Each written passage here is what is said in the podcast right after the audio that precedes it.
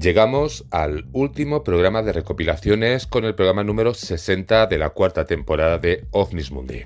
En este caso hablaremos de la luna, hablamos de su historia, de su mitología, de su religión que se creía sobre la luna en las antiguas civilizaciones y, como no, también hablamos de teorías de la conspiración y de ufología, incluida también pues la ciencia. Con todo esto, pues solamente me falta deciros que a partir del día 4, que es lunes, el 4 de septiembre, comenzamos ya con la programación habitual nuevamente es decir, a partir del lunes por la noche con Entre la Luna y Júpiter de OVNIS Mundi.